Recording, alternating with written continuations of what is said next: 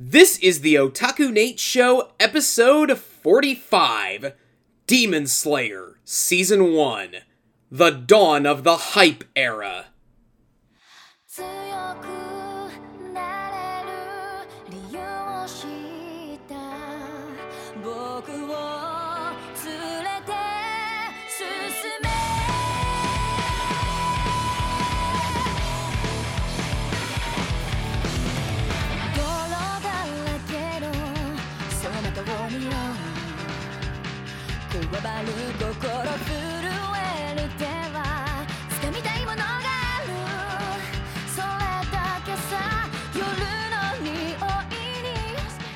What is up, anime fans? Otaku Nate here with another installment of the Otaku Nate Show, the anime podcast where we talk about anime that we want to talk about.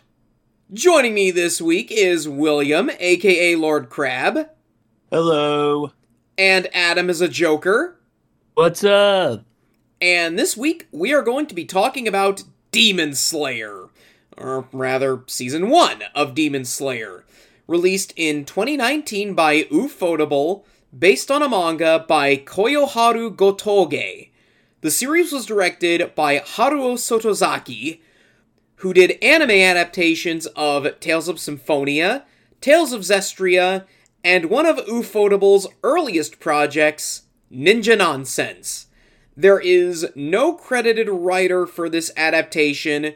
It only credits Ufotable as the main writer. I don't know why they just didn't go with Alan Smithee, but hey, what do I know?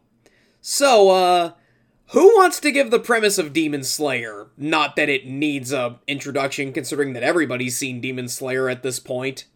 Yeah, so it's uh, it's about a guy who uh, is trying to kill demons. Okay, show's over. Let's go on. Eh, Okay, well, like, does anybody want to give the detailed explanation? Well, uh, to expand on Adam's uh, take on the synopsis, uh, Demon Slayer takes place in the um, uh, what was the era again? I forgot. Was like Taisho early- era. Yeah. Okay. It's Not that you'd basically- forget it, considering that they mention it at the end of every episode. Well, basically, it's the early 1900s, just like at the almost at the start of World War One. But that's completely irrelevant. You do not need to know that. Point is, Demon Slayer is about Tanjiro Kamado, the main character. He's a simple boy who lives in the in a mountainous village with his mom and his five other siblings, except that they got killed by a demon, except for his sister Nezuko, who is now a demon but still retains a bit of her humanity. So Tanjiro ends up joining the Demon Slayer Corps, an organization created to destroy all demon kind in Japan, and in the process look for a cure for uh, to cure his sister. And that's it. Yeah, that's pretty much it. So, uh, where did you guys first hear about Demon Slayer, Slayer of Demons? And what were your impressions of it when you watched it? Uh, the internet. Yeah, people were going crazy about it, and I wasn't. Oh, being a little edgy there right now, aren't we, Adam? I mean, it's okay. Um, for me personally, I've heard of Demon Slayer far back uh, when it was just the manga. I don't remember where I discovered the manga. I just heard, I just read the premise, thought, okay, this seems decent, but I wasn't too interested in reading it at the time. Uh, fa- flash forward to however time later, and then I found out it got an anime adaptation. And yeah, that's it. I don't have any more uh, to add to that. yeah, same. I discovered it on the internet, and everybody was going crazy and buzzing over it. And more often than not, usually whenever a show's got a whole lot of buzz behind it, chances are it's probably not that great. But, you know me, I'm willing to try anything once. So, I decided to head on down and actually watch Demon Slayer. I don't know what year it was, it was either last year or the year before that, just to see what the fuss was all about, and I have to say I came away from Demon Slayer with an understanding as to why people like it.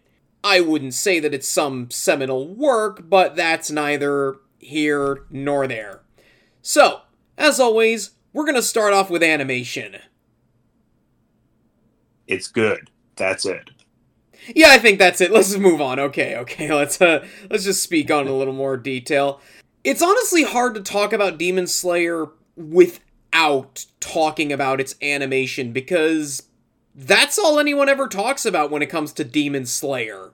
Well, for starters, it's Ufotable, and for those who don't know, Ufotable is a studio known for some some of probably some of the best animation to come out of Japan uh, right now. And it's not hard to it's really not hard to see why. It's a consistently pretty show in every single way. It's funny looking at what Ufotable did before Demon Slayer. Because prior to that, they were like a C tier studio. Some of their works before they made Demon Slayer include Dokkoida, a show that only I have ever seen, Ninja Nonsense, aka Ninja 2x4, Futakoi Alternative, which my buddy Dan hmm? says is actually pretty damn good, Coyote Ragtime Show, which is a sci fi Yeah. anime that exists, and Manabi Straight, a series from the creator of Bocchi the Rock, if you can believe it. It is the series that is only notable for inventing the term Manabi line, basically meaning that referring to a show whose DVD sales are not great, but not terrible, barely breaking even. In other words, the standard of average DVD sales in Japan is called the Manabi line. But then in 2011, they make a little show called Fate Zero, and it's all uphill from there. They also animated the Garden of Sinners uh, movie series, also from Fantastic. Oh yeah, j- uh, just like Fate Z- uh, Fate Zero, it's from Type Moon, and also it's those movies were absolutely gorgeous uh, looking, and I would say those along with Fate Zero pretty much put Ufotable right directly on the map and opened up uh, everyone's eyes. They, they it garnered their attention towards them, if you will. Hey, they didn't evade those taxes for nothing. And Godspeed for them on that. Yeah, Demon Slayer, its animation is great, but not that any of you guys need me to tell you that, because that's all people talk about when it comes to Demon Slayer. Just, it's got amazing animation, gratuitous amounts of Sakuga, and high amounts of VFX, to the point where people even criticize its animation for being over animated. Yeah, I could see that. I mean, if you can call it over ambitious, I guess you could, but I'd still say it's impressive stuff at the very least. It looks very impressive, very well done, but they also had help from a little legend because one of the credited animators for Demon Slayer is Yoshiaki Kawajiri. oh, okay. That kind of I've never explains. heard that name before. Yoshiaki Kawajiri, in case you don't know, he was the director of many classic schlocky 80s and 90s movies and OVAs. Director of the likes of Wicked City, Ninja Scroll, Cyber City Oedo, hmm. Vampire Hunter D Bloodlust, among others. Yeah, the man is a total legend. Yeah, he did storyboarding for Demon Slayer, at least the first season. But it's an all star hmm. cast of people that helped out with the animation, and it definitely shows. I honestly don't think that Demon Slayer would have the same amount of buzz if it was animated by. I don't want to say a lesser studio, but like a studio not of Ufotable's character. I don't think you'd hear much from it if it was animated by the likes of, say, JC Staff or Lerche or TMS, not to besmirch TMS because I love me some TMS. I don't think that you get Demon Slayer having the hype that it does without that ufotable animation. I was thinking about this for a while. Like, if Demon Slayer was animated by any other studio, it definitely would not be as. I think it definitely it wouldn't be as popular as it is right now. Like, if it was animated let's say if it was animated by a, a well-known studio like Bones or Mappa, it would still get some buzz, but probably not to the level that it is right now. And if it was a lesser known studio or a mid tier studio like Dean or JC staff, uh, yeah, it definitely would not be that popular at all. I'd even throw Sunrise in there because they can do shonen anime. They did City Hunter, they did Witch Hunter Robin, that one's more seinen. Oh yeah, and they also animated Inuyasha. And Yakitate Japan. Jesus, I forgot Yakitate to Japan existed. Oh, and Kakashi.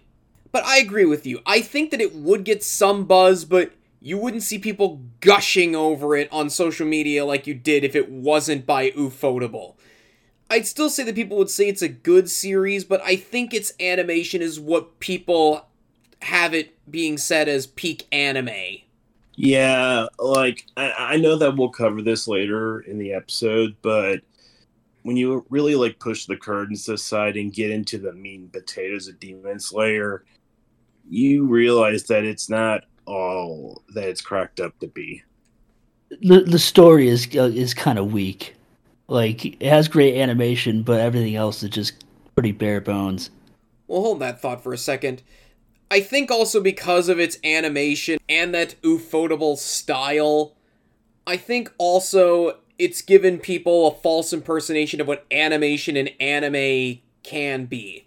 Like they see the animation in Demon Slayer and they think that this is what all anime should look like. To the point where when they see an anime that does not have flashy action scenes every five minutes, they get Absolutely. bored and watch something else. As a matter of fact, if I could succinctly sum up Demon Slayer's animation in one sentence, it would be this.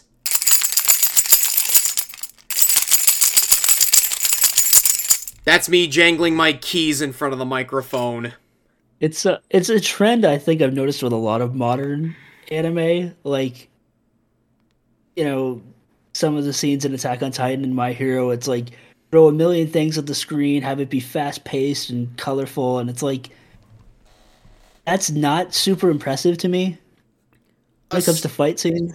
To me, a show doesn't have to have fancy action scenes in order to be appealing. My favorite anime of the 2010s, Death Parade, doesn't rely too heavily on Sakuga, but it works because it's such an aesthetically pleasing show to look at. Last year, I reviewed ACCA 13. That has almost no animation, but more than makes up for it with its vibrant color palette, gorgeous settings, and excellent world building. But of course, the series that I will champion for having better animation than Demon Slayer are all movies and OVAs. The usual suspects Giant Robo, Cyber City Oedo, Robot Carnival, Memories, Macross Do You Remember Love, Ghost in the Shell 1995. But it's not fair to compare a TV series to a movie or straight to video production. So let me give you an example of a series that doesn't rely on dynamic animation, yet still looks gorgeous several decades later. Dear Brother. Oh yeah, that um that shojo anime from the early '90s. Directed by one Osamu Dezaki. Yeah, like anything uh, with I did the Rose of Versailles, right? Yeah, he did the Rose of Versailles. Anything by Osamu Dezaki. With the exception of Cobra and a couple of others, those shows tend to not have flashy action scenes or Sakuga moments, and they're still gorgeous to look at. Dear Brother, in particular, it likely has a standard budget for a TV anime, but you can see them using every last cent on making the characters look as detailed and as beautiful as possible. How the shots are framed, how the characters move, those gorgeous Akio Sugino character designs. Dear Brother has better animation than Demon Slayer simply because it doesn't rely on flashy action sequences and instead focuses more on the aesthetics. Granted, though, I will give you Ufotable this. Uh, I don't know if you guys have read the manga, but the fight scenes in the manga were pretty incomprehensible at some points. Uh, they don't do a great job of relaying information to the reader or making them look uh smooth and have like any good flow. So at least with the anime, uh, Ufotable m- fixed the fight scenes to make them look a little bit more easier to understand. That's what, yeah. that's what a good adaptation should do. I kind of had to suspend my disbelief watching it though, because all of the crazy effects and stuff, like we're supposed to believe none of that is actually happening. I've heard that supposedly it's it's meant to just be visual, like they're not actually like superpowers or whatever. It's just a visual thing.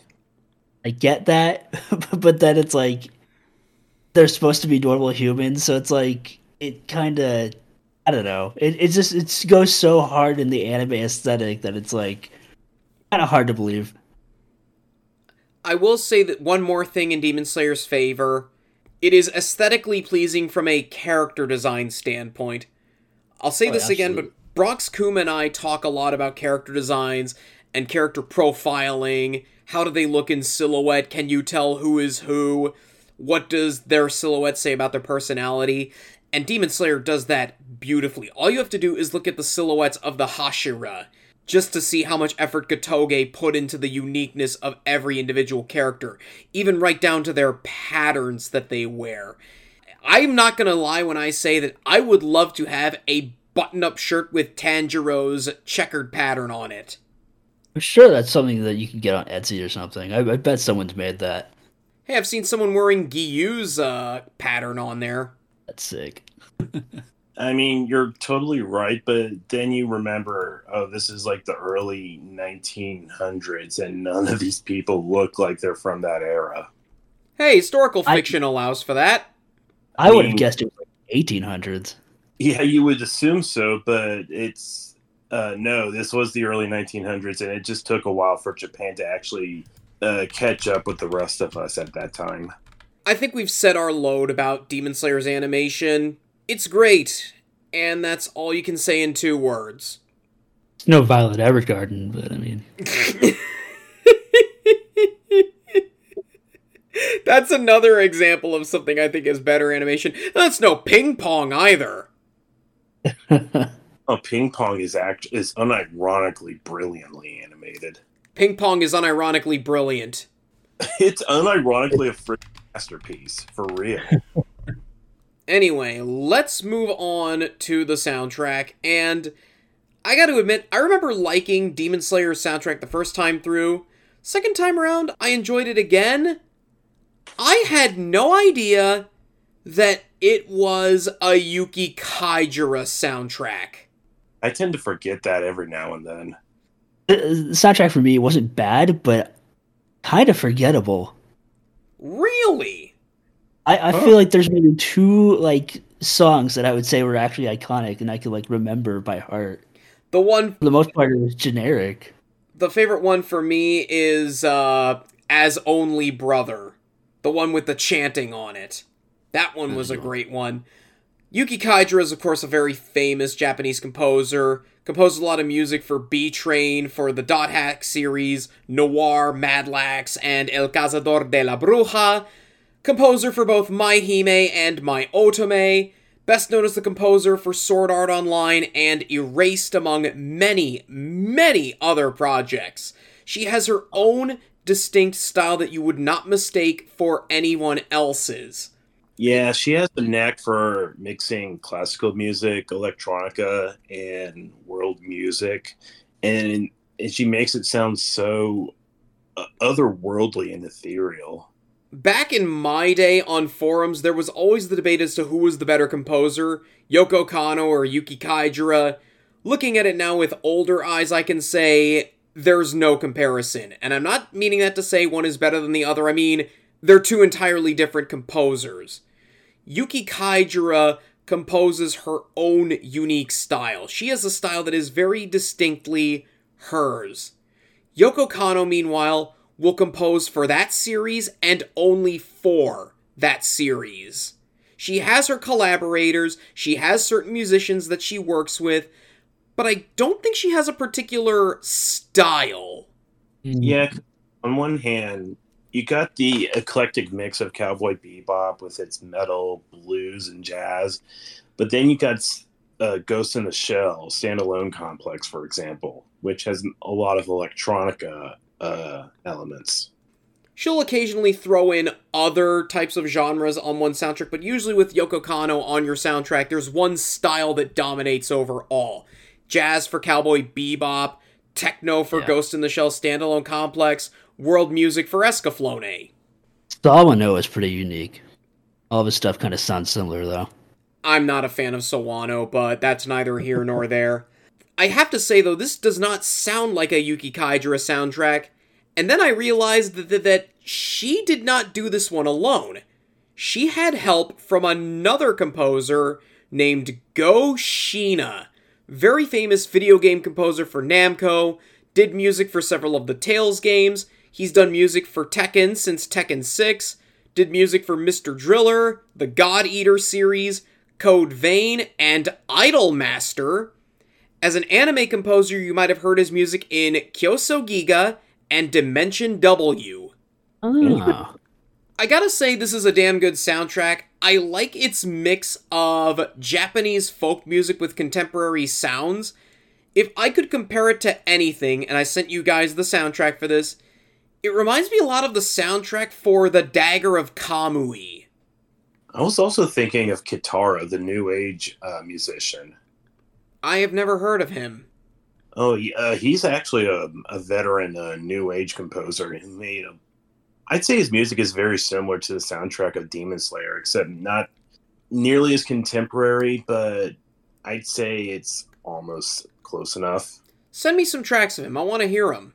With their powers combined, I think they make a great soundtrack, although good luck finding this online or streaming anywhere because it is not on Spotify, and the YouTube playlists for this are disorganized as my room.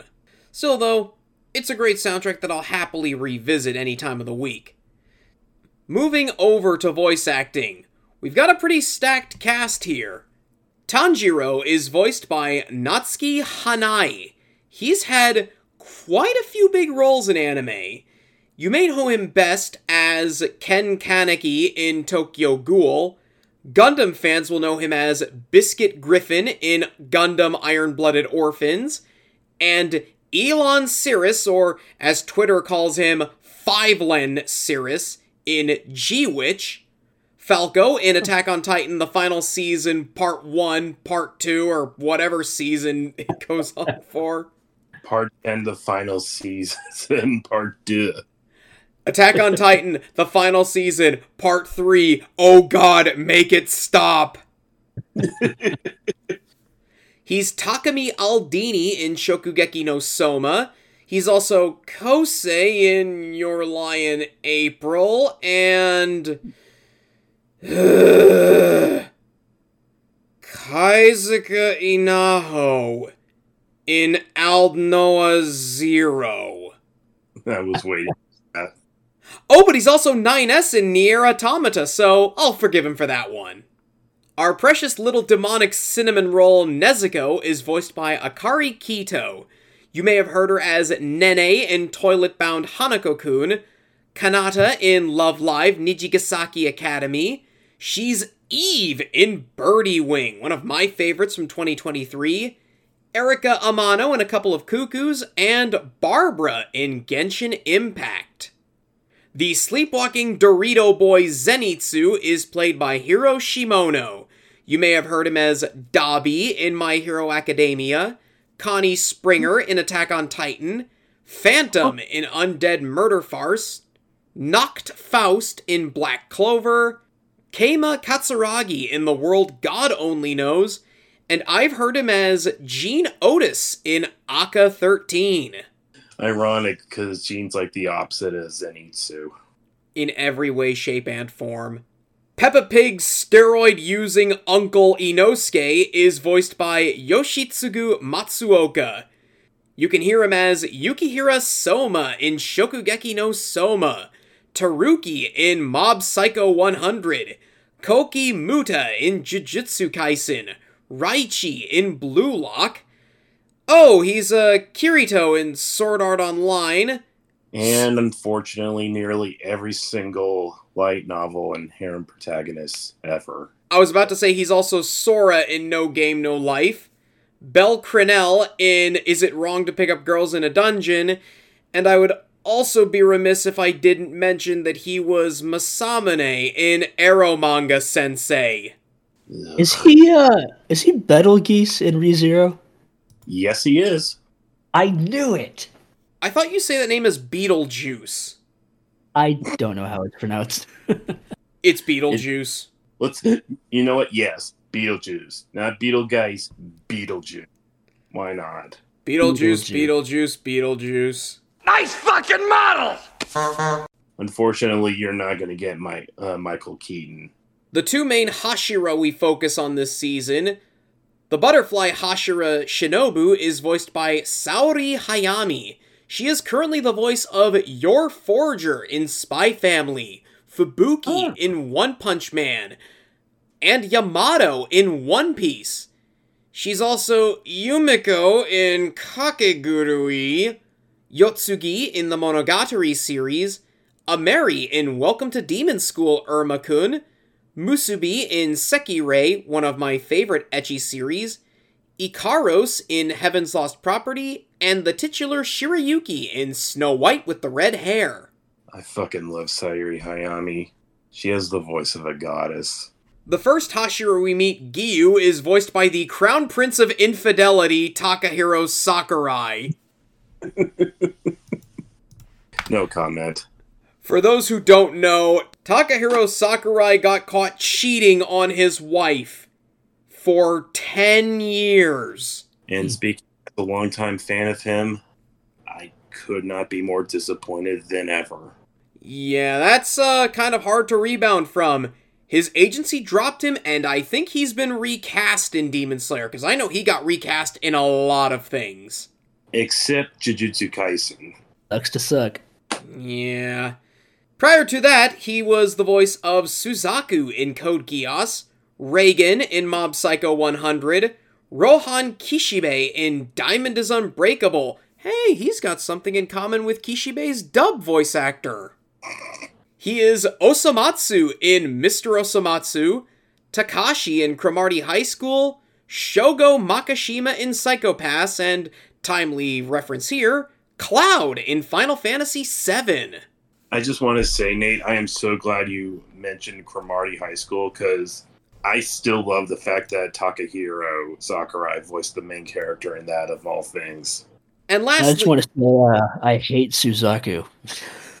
Code Geass is mid. That's my hot take. Lastly, our main villain, Muzan Kibutsuji, is voiced by Toshihiko Seki. Gundam fans will know him as Duo Maxwell in Gundam Wing and Rau Le Creuset in Gundam Seed. You can also hear him as Senketsu in Kill la Kill, Genjo Sanzo in Saiyuki, Legato in the original Trigun, Momotaros in Kamen Rider Den-O, and he is the Japanese voice of the 10th Doctor in Doctor Who. Oh, wow. Random. There's also a lot of other notable voice actors in this show. The hand demon that Tanjiro fights early on is voiced by Dio himself, Takehito Koyasu. The arrow demon Yahaba is voiced by Jun Fukuyama, so we have both Lelouch and Suzaku in this series. Mikako Komatsu plays Susamaru the dodgeball demon. She's currently Maki in Jujutsu Kaisen. Maya Sakamoto plays the good demon Miss Tamayo, regular collaborator with Yoko Kanno. Rui is played by Koki Uchiyama. We know him on this podcast as being the voice of Seiya in Amagi Brilliant Park. Tanjiro's dad is played by Shinichiro Miki, so uh, his dad is Roy Mustang. Oh, that's how he does that fire move. And one of the Ubuyashikis is voiced by Yuki Aoi, and I had to mention that because uh, I'm kind of a big Yuki Aoi fan. You two can probably guess why. I don't blame you. She's pretty damn amazing. Mm. As for the dub, the dub is great. I just want to say, I don't think it was ever as bad as many people have made it out to be. Uh, it does have some iffy moments here and there, but I think it's pretty solid overall. It, it, it's great. I absolutely loved Zach Aguilar as Tanjiro. I never got any of the complaints about him. I thought Zach was great as Tanjiro. Oh, he his voice is perfect. The direction's good. No complaints on my end. I, I- I feel like some of the emotional scenes, the line delivery, it, it just didn't hit as much as the sub. That's something you're gonna struggle with whenever you dub something from a foreign language into English. It depends on which one you watched first, too. I also love Abby Trott giving it her all as Nezuko. Ironic considering both she and Akari Kito pre- had to put in the bare minimum for Nezuko because she couldn't talk. Hey, there's an art to it. A little funny story about the dubbing process. Abby Trott said that they tried using a replica of Nezuko's muzzle for the recording, but ultimately it wound up not working. Her voice just ended up being incredibly muffled and wasn't being picked up by the microphone, so she just covered her mouth with her hand. I mean, points for trying. I really enjoyed Aleks Le as Zenitsu, but my MVP for the English dub, you know him, you love him. It's Bryce Papenbrook as Inosuke. Uh, it's actually the other way around for me. Personally, I think Bryce is good as Inosuke, but Aleks carried the dub as in uh, as Zenitsu. I choose Bryce Papenbrook just because his performance is one of those that I call having the time of his life. Yeah, you could definitely tell. It must have been really hard for him to do too, because w- at least with Zenitsu, Aleks Le has to dial things back a little bit and talk normally. All of Inosuke's dialogue is just him yelling. And that had to have been rough on Bryce's voice. Funny thing though, I've heard that according to Bryce, uh, how he had to do Inosuke's voice, he said that he had to drink a lot of black coffee. I was gonna say, the reason why he was able to keep his voice from rupturing like that was that he drank a lot of coffee. Yeah, and every time he took a sip of black coffee, he was like, "Ugh." Yeah, that'll do it. Bryce Papenbrook, death metal vocalist. It's an excellent dub, and if you're a dub watcher, by all means, give it a shot. So, do we have anything else to say about the dub before we go on? I personally really loved Greg Chun as Muzan. Oh, I completely forgot that he was the voice of Muzan Kizabuchi. Yeah, he made Muzan incredibly chilling. Not just in the first season, but anytime he was on screen, he was he was genuinely really menacing, uh, menacing as Muzan. I also have to give a shout out to Kirk Thornton for like quadruple billing like he always does. because he definitely deserves it because he's underrated. Unquestionably. So now let's move into our main discussion about Demon Slayer, and I get the feeling that we're going to have both a lot and not much to say about Demon Slayer. Because there's a lot of good you can say about Demon Slayer, and there's a lot of bad you can say about Demon Slayer, at least in terms of how it's hyped up. I mean, you could still have the correct opinion, but the crux of what I wanted to do with this review was removed from its hype, its popularity, and its presence on social media, is Demon Slayer a good show? And my answer to that question is yes. Yes, it is. I think Demon Slayer is a good show. Well, personally speaking, I'm mixed on uh on Demon Slayer. If you were to ask me months or over a year ago, I would say that it's a good show overall. But now it's very complicated because I've grown to realize just how deeply, deeply flawed uh, Demon Slayer is. More so, like as as a piece of fiction, really, because I've grown to realize just how many problems are littered throughout Demon Slayer. I, I feel like tonally it doesn't know what it wants to be.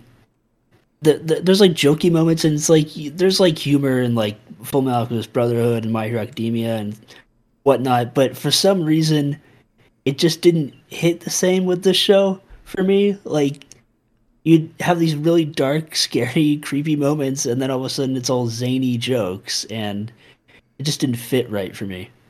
I get the feeling that comedic timing or comedic relief during serious moments is a common thing in shonen anime. I actually think Demon Slayer's comedic timing here is better than the likes of Full Metal Alchemist. Whereas Full Metal Alchemist is like trying to tell you this big, epic, sweeping story spanning an entire continent. Whereas with Demon Slayer, it's just one guy's journey off to slay the demons. I mean, I'll give Demon Slayer this. There's at least a few more jokes to it, other than well, Full Metal Alchemist, where its only joke is uh, at least the all is it is short. I think that's sort of the charm of Demon Slayer, to me anyway. It doesn't try to be anything more than a simple, straightforward shonen series. And its straightforwardness is why I think so many people can get into it so easily. There's no, like, any sort of mystery surrounding our hero and his sister, or why his family was attacked by demons. It's just, his family got killed by demons and he must fight the demons and no Tanjiro you are the demons and then Tanjiro was a zombie The thing is, so about that is, yeah, I mean, you can write a simplistic, straightforward story. That's completely fine, but that usually comes with a a catch twenty two, if you will, because when you have something that's too straightforward, you begin to realize that there's very little meat, and it's it's just nothing but bones. It is refreshing to get a protagonist that's actually like, you know, just a genuinely nice and good person who like, you know, thinks about things and isn't just I'm the best or is just a whiny like, you know, depressed kid. I'm gonna be king he's not gonna be king of the demon slayers Yeah. he's just out to save his sister that's it A- Tanjiro's charm to me anyway he's he's a very likable shonen protagonist he's not on a quest to be the very best like no one ever was he's just a guy out looking to kill demons and save his sister and that's it I mean, I do like Tanjiro for that, but he's not like a good, like an amazing protagonist, in my opinion. Well, that's just because I'm just speaking personally because I have a certain personal standard for what makes a good protagonist, or at least a high, an amazing one for me. And Tanjiro is just a good one, which isn't bad, but he's just good. And I think that's sort of the general consensus we all have about Demon Slayer is that it's just good. To go away from the characters for a second, though, I when I say I like how straightforward it is, the first few episodes of Demon Slayer are structured perfectly. It's all killer, no filler. Episode 1, we meet Tanjiro and we learn his backstory and his situation. Episodes 2 through 4, we see Tanjiro learning to become a Demon Slayer. Episodes 5 and 6, we get Tanjiro's first mission on the job, as well as a look at the deeper relationship between humans and demons. And finally, in episode 7, we're introduced to the main villain, Muzan Kibutsuji. That's it. There's no, oh, we gotta kill the main demon, but oh, that's not the main demon. It's actually this guy. It's just, nope, here's Muzan Kibutsuji. He's the main villain. We gotta kill him. That's it. There's a sense of urgency with how Demon Slayer introduces things to it. But that urgency, of course, evaporates after episode 7. Not in a bad way, it's just that we gotta introduce more characters and learn more about them. It definitely felt like it slowed down by that point. I wouldn't say it's filler, but That's something that I just picked up on in the first half. I'm like, okay, they're going through things very quickly. There's no like build up to the big bad. I kind of like it when shonen doesn't necessarily build to the reveal of the main villain or introduces the main villain right away. Another anime that does this that both William and I enjoy, Doctor Stone. Yeah, because uh, so far, well, I don't want to spoil anything in Doctor Stone, but in the beginning of Doctor Stone, it's you don't really get a central antagonist. I mean, you do tend. I mean, you have Tsukasa uh, in the first two seasons, and then the third one you get a completely different guy, uh, you know, uh, Ibara. But the overall main antagonist isn't really important, or in Doctor Stone. And it's kind of the same deal with Muzan Kibutsuji. He's not that important compared to his underlings. Yeah, because really, Muzan is basically just minding his business, trying to look for a cure to cure his, you know, his demonness while he lets his cronies do all the work. He's probably just that guy who goes to the market, buys some eggs, bread, and cheese, brings them to his house, makes a sandwich, sits down and listens to the radio, and then goes to bed at night. Yeah, why bother trying to take down the Demon Slayer Corps when you when you can just create demons and have them do your dirty business? Yeah, there's nothing wrong with villains who do that, but like some of them have a certain presence. She ain't a villain, but I will always say Balalaika is the strongest woman in all of anime. Just because of how she's able to have her men do whatever it is she asks of them without them questioning her over it. But with Muzan Kibutsuji, when we see the demons he sends, you can clearly tell they have regrets over becoming demons, realizing the error of their ways in the fights. I had someone tell me that this is Demon Slayer playing into themes of redemption, but it's not like these were people who were irredeemable in the first place. It's just these were people stupid enough to be manipulated by Muzan Kibutsuji into becoming demons. Oh, it's sorry. like if you were able to cure somebody from being a zombie, but then you still held them accountable for what they did. They don't really have that much control. So it's like, can you really be mad at them? I mean, granted, some of the demons they face are cool. Love the spider demon family from that in that one stretch of episodes toward the end. I actually like that they have a complicated backstory behind them. This is one of few times where I actually cared about the demons, but other than that, it's just it's a demon who has a unique ability and we gotta figure out its weakness. Again, simple and straightforward. thing is though that I want to add is that with the demons and Demon Slayer, like a lot of the times they were people who were like down on their luck or they were in a really shitty place and they became demons like out of desperation or usually they they just wanted power basically and for some of them like how do i put this my problem with this though we don't need to learn the backstories for all the demons like the hand demon from the final exam or that drum demon uh, in that one arc where we're introduced to Zen- Zenitsu. We don't need to learn their backstories. Like, okay, you're a Mhm. demon, whatever, cool. Like, I don't need to learn about why you became this. I mean, for someone like Rui, I uh, okay, I get where you're coming from, sure, but I kind of don't care personally.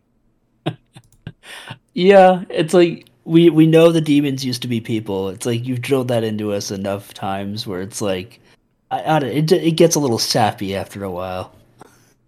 and the thing is i understand that the series is humanizing the demons like showing like oh they were just people i get that but you don't have to do that all the time Not every villain deserves a redemption arc. There are some who are just plain evil. And Demon Slayer needed more demons who are just plain evil. there's one demon that does show up i'm not going to spoil who but there was a demon who even back when he was a human he was a selfish piece of shit who only wanted more strength and more power and that's it. Whereas most of the other demons were just in a really shitty situation and they just wanted to live. That's it. So the series does know when to humanize demons but it knows no these are horrible horrible monsters. Even when they were human so it's okay to let them be evil Sometimes they need villains whose sole purpose it is just to antagonize our people. They don't need an ulterior motive or something. And I think Demon Slayer just tries so hard to get us to care about demons who are otherwise insignificant in the grand scheme of things. Exactly. Like I said, you don't need to humanize a lot of them. Like the first two demons that we meet, the dodgeball demon and the arrow demon, like those are memorable because they don't need that they don't necessarily have that tragic backstory. That was a good fight. Oh yeah, without question. Although I think that it reiterates although I think that it only reaffirms Mitch Hedberg's fear about being killed with a bow and arrow. I'd hate to be killed by an arrow, man. They'd never solve the case. Look at that dead guy. Let's go that way. It's kind of unfortunate that it puts so much effort to try and make us feel about the villains, because I honestly really like the characters of Demon Slayer. Like, we've talked about Tanjiro. Like, who do we want to talk about first, Zenitsu or Inosuke? Inosuke because he's best boy. Oh, I love Inosuke. Inosuke is series MVP in my humble opinion. I love Inosuke because he's basically just a Go Nagai character. He, in my opinion, he's hilarious. Oh, without question. He's so much of a Go Nagai character. All that's missing from him is the pointy Dynamic Pro sideburns. he could pull that off, but he it would ruin his pretty pretty complexion. Oh, the jokes about his face are some of the best. That Zenitsu was kind of annoying. He was a little more grating. He was a little more grating the second time around, I feel. Just because he's kind of a one note character. Yeah, he mm-hmm. really is. Like throughout the whole show, like I'd say up until the final arc of Demon Slayer, he doesn't have any development. All he is is whine and cry, simp for Nezuko, sleep and become overpowered, and that's it. In fairness, though, isn't that a power that we'd all want? Sleep and become overpowered? Yeah, truly, we would be able to get so much shit done. I saw a post on social media today talking about how an American comic book would portray someone whose superpower is to make bubble gum versus how a Japanese comic would portray someone whose superpower is to make bubble gum. I kind of get the vibe with Zenitsu. It's if this was an American comic book, they'd be like, "Oh, your power is to gain strength while you're sleeping." Ha, that's stupid. Who would ever want that power? Not me. Whereas a Japanese comic is like, he gets stronger when he's knocked out or when he sleeps. Oh crap, we better not piss this guy off. A bad writer mocks a character for having that ability. A good writer makes it work. Unfortunately, Gotoge just doesn't capitalize on that. Yeah, that that's what kind of sucks about this. There also isn't really much up to Nezuko either, since her sole purpose is to just sit there and look cute. And occasionally, she is really cute. I mean, she does fight every now and then, but a lot often than not, she just rests in the box that Tanjiro carries her in, which I don't understand why he needs to carry her in that a lot of the time, especially during fights. Like, he couldn't just put it aside, maybe let Nezuko fight, but no, just gotta carry her, or like he's like she's just an object. My biggest issue with that box is uh, how it constantly seems to be changing sizes in different shots. Some shots it looks like Nezuko could fit in there easily. Other times I don't think you could fit a wine bottle in there. Maybe the box changes size like she does. Uh, magic box. Again, it just plays into what we say about Demon Slayer just being basic. I mean, the Hashira are cool characters. We get introduced to the lot of them by the end, and you know, I am curious about the rest of them. I hope none of them die in pointless fashion. Well, hate to be the bearer of bad news, Nate. Oh, you don't need to tell me I've seen Mugen Train. And I've read the whole manga, so yeah. Need some of them have interesting personalities. It's just that you wish that there was a series more about them. Maybe do like a prequel series or something. Maybe. Maybe. Or- Well, there was a spin off manga about Giyu. Yeah, the the one who's the least sympathetic toward demons, or at least one of them who is not at all sympathetic to demons. G- Gigu Tapioca, whatever his name is.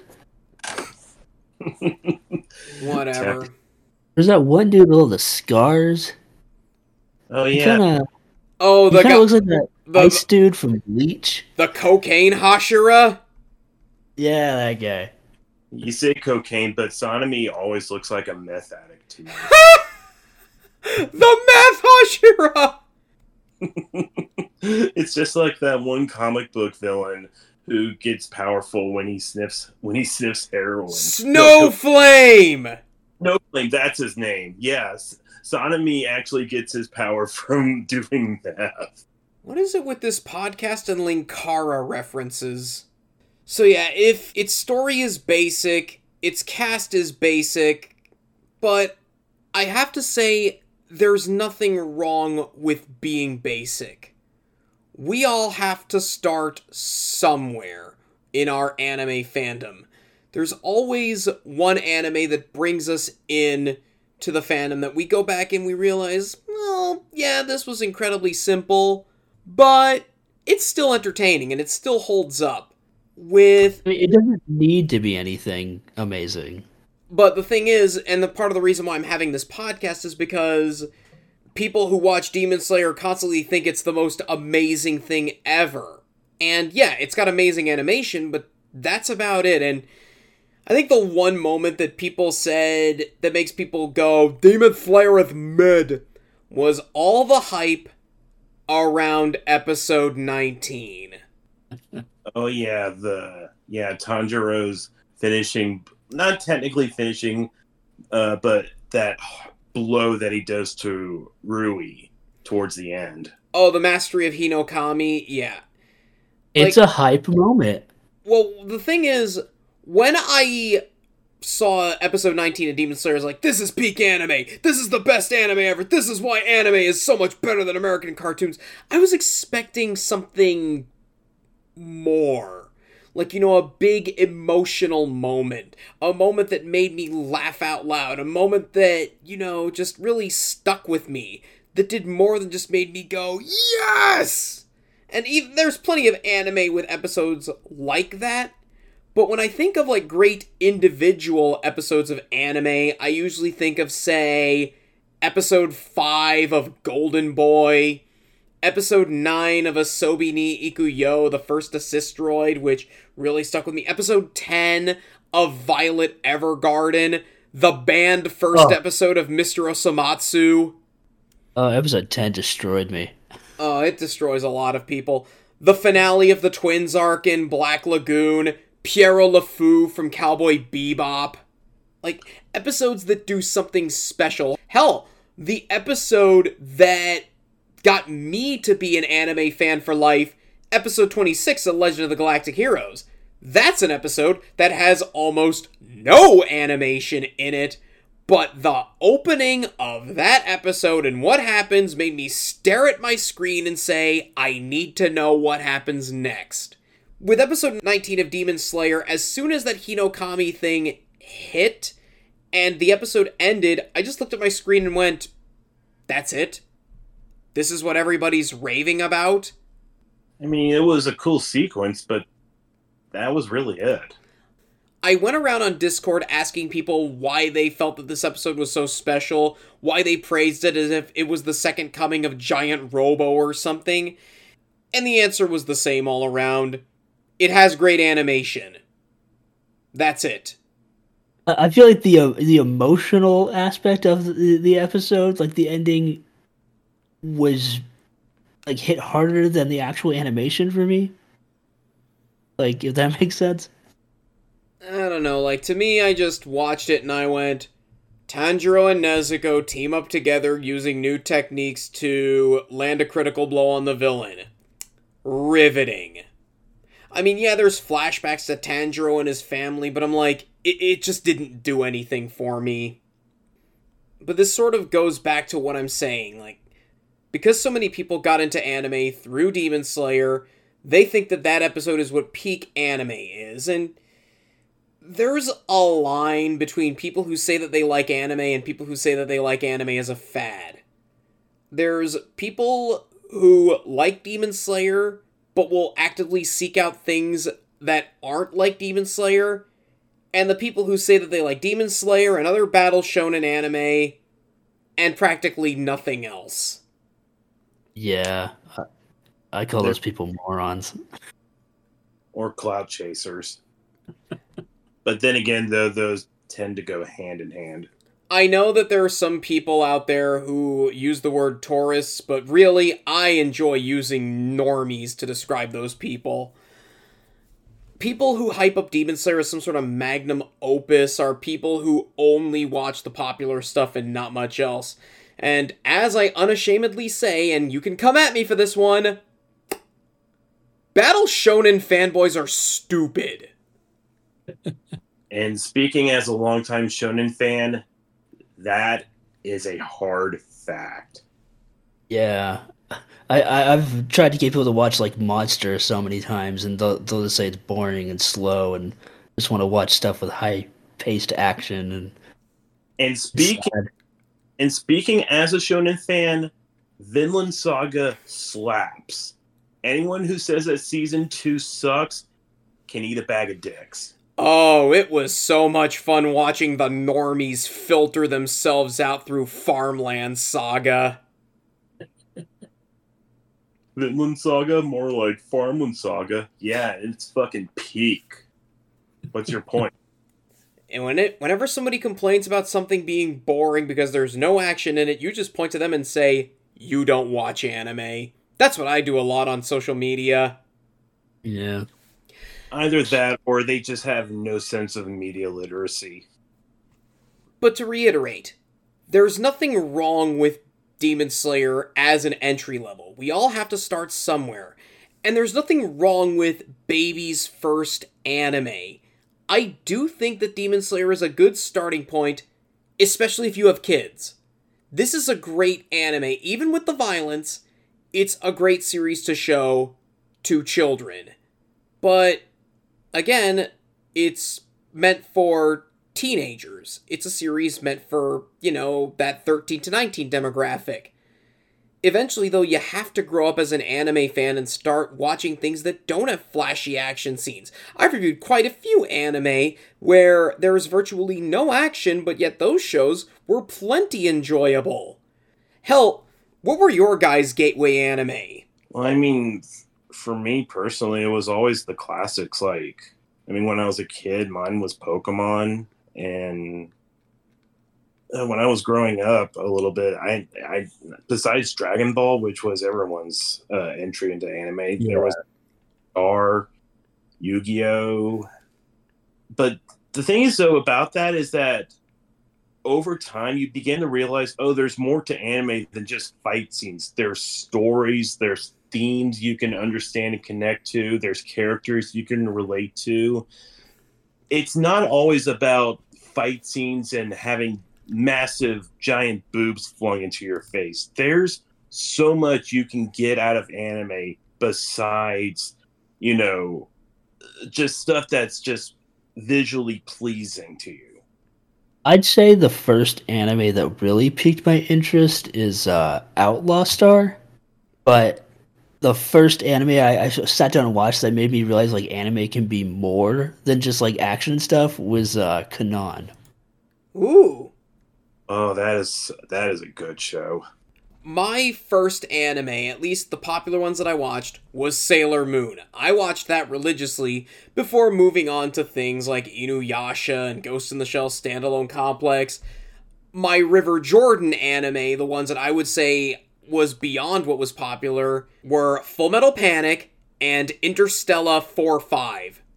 But with Sailor Moon, unlike Pokemon or Dragon Ball, I can go back to Sailor Moon and still find, as Aaron Chapman said in the Tokyo Godfathers episode, I can go back to Sailor Moon and find all of these little coins in the cake when it comes to Sailor Moon and the character dynamics, individual episodes and the stories they tell, the themes that are present, you know, what each season did differently than the one that came before it. With Demon Slayer, though, there isn't much there there. It's just What- as simple as it gets. And I know that there are some out there who can analyze Demon Slayer a lot better than I can, but for the most part, I just find that Demon Slayer on the whole is eh. Demon Slayer to me is just popcorn fun. Yeah. Like not deep or complex. It's just something you turn on, you put on for like a, an hour or two, and you feel entertained. And uh, don't get me wrong, there's nothing wrong with that. I'm just saying that it's not really that deep. It's just nice, lighthearted fun. It's just good, clean fun, but don't let it define anime for you. If you like the fancy swordplay of Demon Slayer, the next step up is stuff like Sword of the Stranger, Samurai Champloo, Ninja Scroll, and the aforementioned Dagger of Kamui. Or how about another classic like Rurouni Kenshin? Yeah, yeah, yeah, yeah. That's another good one. That's another good one. You just reminded me that I need to catch up on Golden Kamui. Ooh, yeah, that's another good one. Golden Kamui is a modern day classic. Oh, absolutely. It's also like educational. I like I like that. At Yeah. least when it comes to the history of the Russo Japanese conflict. And also Ainu culture too. Yeah. I think that's sort of the thing that I want my listeners to take away from our little discussion of Demon Slayer. It's a good show, definitely, but don't let it be the one to define anime for you. You've got a taste of what it can be, and I know that this guy is rather controversial with his Twitter opinions, and he's kind of gotten into a little bit of a spat with his followers. But as Ollie Barter says, watch more anime. Don't be afraid to get out of your comfort zone. That and just learn to understand that there is so much more to anime than just what's on the surface. Do we have anything else to say about Demon Slayer before we wrap?